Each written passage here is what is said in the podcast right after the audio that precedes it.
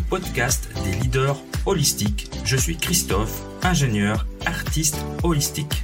Ce podcast est pour toi si tu es attiré par l'épanouissement personnel, professionnel et spirituel. Ma mission est de t'accompagner, toi le manager, l'ingénieur, le leader rationnel cartésien, à connecter, aligner ton mental rationnel avec tes émotions, ta créativité, ton intuition et ta spiritualité en m'appuyant sur la recherche scientifique. Allez, on y va, c'est parti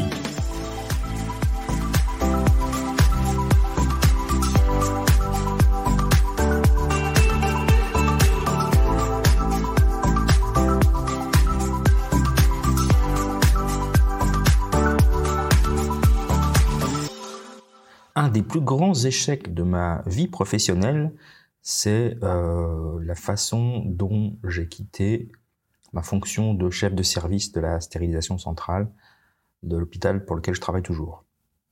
Ah, c'était il y a trois ans maintenant. Alors, il y a eu plein de, j'ai essayé de trouver plein d'excuses de, il y a plein de raisons valables et non valables pour lesquelles j'ai, euh, quitté ce poste de manière quand même un peu contrainte. Je crois que j'avais pas vraiment d'autre choix. Euh, euh, c'était à l'issue d'une longue euh, traversée du désert en lien avec euh, bah, le décès de ma fille, là, dont, je parle dans d'autres épisodes précédents, euh, séparation d'avec sa maman, accident de, ski, rupture des ligaments croisés, arrêt de travail, plus des conditions de travail qui étaient devenues très difficiles pour moi parce que j'étais pas du tout soutenu par ma direction. Euh, parce que travailler dans un hôpital, ben, on ne sait pas ce que c'est. L'opérationnel dans un hôpital, c'est pas quelque chose qui est compris et, euh, et, souvent mal compris. Et donc, euh, ben, j'étais arrivé à un point où il n'y a plus rien qui, a plus rien qui fonctionnait, quoi. Euh, j'étais plus en état moi. De toute façon, j'étais en état de burn-out total. Et la nouvelle direction, parce que je venais de changer de direction, n'était pas du tout en accord avec mes principes, mon mode de management, mon leadership de type holistique justement. Euh, c'était pas du tout, du tout, ça passait pas du tout avec la direction, la nouvelle direction. Donc, euh, euh, j'ai été un peu contraint et forcé de quitter ce poste. Et bon, ça, à la limite, ça arrive, ça peut, ça peut arriver à, à, plein de gens. Ce qui était difficile à vivre pour moi, en fait, c'est la raison pour laquelle ça a été difficile à vivre, c'est la suite, en fait. C'est que j'ai eu l'impression de perdre mon identité. Euh, et je vais vous expliquer pourquoi, parce que maintenant j'ai compris pourquoi. Et à ce moment-là, j'ai mis beaucoup de temps à comprendre ce pourquoi et pourquoi je et, quelle, erreur j'ai fait en fait euh, en lien avec ma façon de voir mon travail. Le sujet dont je voudrais parler justement par rapport à ça, c'est la façon dont on voit le monde. Et euh, ce qu'il faut savoir, c'est qu'on voit le monde selon une perspective qui nous est propre et qui est très subjective. Elle est fonction de un certain nombre de filtres qu'on a implémentés tout au long de notre existence et qui, nous viennent et de l'enfance avec les fameuses blessures, hein, les cinq blessures, euh, les cinq blessures de l'âme dont je parle euh, dans, cinq épisodes. Alors, donc ces cinq blessures qui sont le rejet, l'abandon, l'humiliation, la trahison et l'injustice, euh, par-dessus ça viennent s'ajouter un certain nombre de filtres et d'autres blessures complémentaires, ce qui fait que on peut avoir une vision du monde très subjective. Et on a tous notre propre vision de, du monde qui est la nôtre. Hein, euh, ça veut dire que, évidemment, qu'on voit tous et toutes les mêmes choses, les objets, mais ils ne représentent pas forcément la même chose dans notre, notre inconscient personnel. Euh, typiquement, si je donne un exemple, moi, quand je regarde euh, une grosse voiture euh, de type Mercedes ou BMW, il y a 20 ans ou 30 ans, j'y voyais un rêve, le rêve absolu. Maintenant, j'y vois une voiture polluante. Je, vais, plutôt aller vers une Tesla, vous voyez. Donc la question de le monde dans lequel on vit et la vision du monde qu'on qu'on a, elle évolue avec le temps et elle change. Maintenant, ce qui est intéressant, c'est que Donc ce qu'on regarde, donc je parlais de la voiture par exemple là, c'est l'objet, l'objet de cette perspective qui est subjective. D'accord? Maintenant, écoutez-moi bien, écoute-moi bien, est-ce que tu peux faire de cette perspective subjective actuelle l'objet d'une nouvelle perspective? Je recommence. Ce que tu vois est l'objet d'une perspective subjective qui, t'est propre à toi. ok? Et est-ce que tu peux faire de cette perspective subjective actuelle l'objet d'une nouvelle perspective?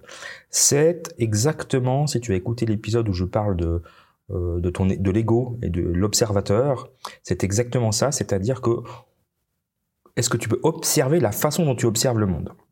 Est-ce que tu peux prendre suffisamment de recul et regarder la façon dont tu vois actuellement le monde? J'insiste sur l'actuellement parce qu'il évolue dans le temps. Ça semble simple et facile, mais c'est une chose extrêmement puissante à faire. Lorsque on n'est pas enfermé dans un seul point de vue sur le monde, on a la possibilité d'adopter une façon plus saine de voir les choses et de se mettre à la place des autres. C'est beaucoup plus facile d'être empathique, c'est beaucoup, beaucoup plus facile de comprendre les situations et c'est surtout beaucoup plus facile de lâcher prise. On a tous tendance à s'enfermer dans une perspective et à penser qu'on détient la vérité absolue. Alors que, évidemment, on, sait tous que chacun a sa propre vérité sur tout ce qui se passe dans le monde et, personnellement. Et donc, cette façon de, voir les choses, pour moi, elle est très puissante dans, dans, ce cas-là. Euh, si je reviens à mon histoire de, chef de service, parce qu'à l'époque, euh, j'étais enfermé dans mon identité de chef de service de la stérilisation centrale d'un grand hôpital universitaire. J'en étais fier. C'était l'aboutissement de ma carrière. Euh, je manageais 60 collaborateurs, j'avais un rôle important dans l'hôpital, j'avais un rôle important euh, de manière nationale en Suisse et internationale. Et donc pour moi, mon identité était associée à cette, position. Ce qui peut être très étrange, mais ce qui est souvent le cas. Quand on demande à quelqu'un, mais qui es-tu? Souvent, on, moi, il y a beaucoup de, il y a encore très peu de temps, je répondais, bah, moi, je suis ingénieur, voilà, c'est ingénieur, mais ingénieur, en fait, c'est, c'est juste ma formation, c'est qu'un diplôme. Hein. Euh, quand on me demandait ce que je faisais, ben, je, je, suis chef de service de la stérilisation centrale, ce qui n'est plus le cas maintenant. Euh, donc je ne pouvais pas voir à quel point j'étais attaché à mon statut, comment mon identité était associée à mon service, à, ma, à mon poste, à ma fonction. Et par conséquent, toute menace à la survie de mon service était une menace à mon identité. Et des menaces, il y en avait. Euh, j'avais des problèmes de ressources, j'avais pas de soutien à la direction, j'avais une collaboration très difficile avec de, certains clients, en particulier du bloc opératoire, j'avais des difficultés aussi avec certains collaborateurs. Euh, donc, plus les problèmes techniques, etc. Donc, on peut imaginer que bah, je vivais dans un stress. Euh, déjà, ce que je percevais pas forcément. Et c'est surtout que ce stress était lié à l'identité que j'associais à mon poste, à ma fonction de chef de service. Et en fait, euh, c'est vraiment fascinant d'observer ça parce que quand on se rend compte de ça, ça on, peut se dire, mais voilà, euh, si j'observe Christophe, le chef de service, c'est quoi sa vision du monde? Pourquoi il se comporte comme ça? Et puis, à partir du moment où on lui a supprimé, on m'a supprimé donc ce, cette identité, qui n'était pas mon identité, mais qui, était une identité pour laquelle je, m'associais, ben je, suis évidemment que j'ai fait une dépression derrière, puisqu'on on, m'a enlevé mon identité, ou en tout cas une grande partie de mon identité. Donc c'était juste impossible pour moi. On comprend pourquoi les gens font des burn-out, euh, dans ce type de situation en tout cas. Donc ça, ça a vraiment été cet outil euh, cet angle de vue, cette, prise de recul a vraiment été révélatrice pour moi, m'a permis de sortir de ce burn-out fatal.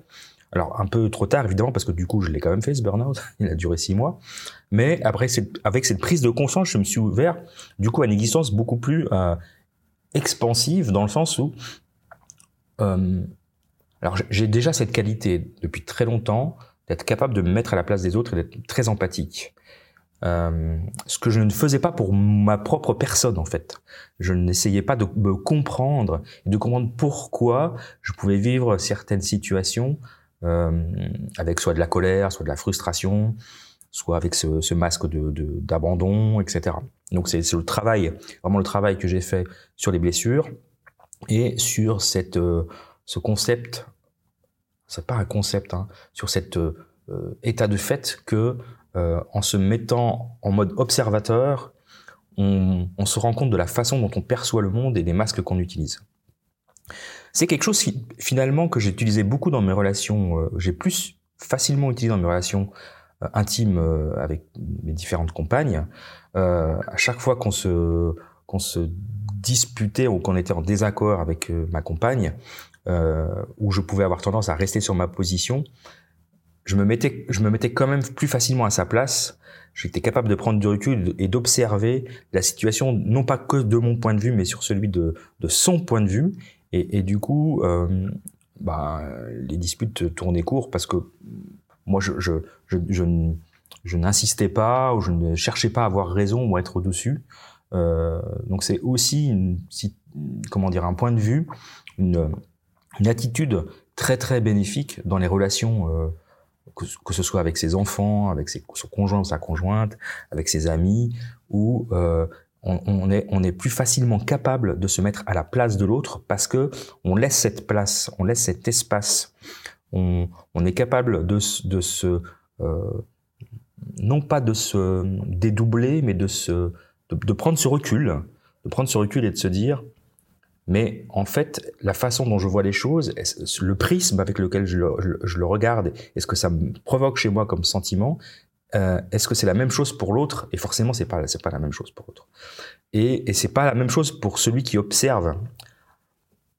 Le, vrai Christophe, l'observateur, pour lui, c'est encore différent. Et c'est ce point de vue euh, qui permet de prendre beaucoup de distance par rapport aux choses. Alors voilà, c'était comme ça que je voulais, euh, euh je voulais, c'était, le sujet un peu du, jour, c'est comment peut-on sortir de ces, euh, situations où on est coincé euh, et, coincé à un point où on peut se rendre très malade. Hein. Un, un burn-out, on fait pas semblant, c'est une vraie, dépression, c'est très difficile.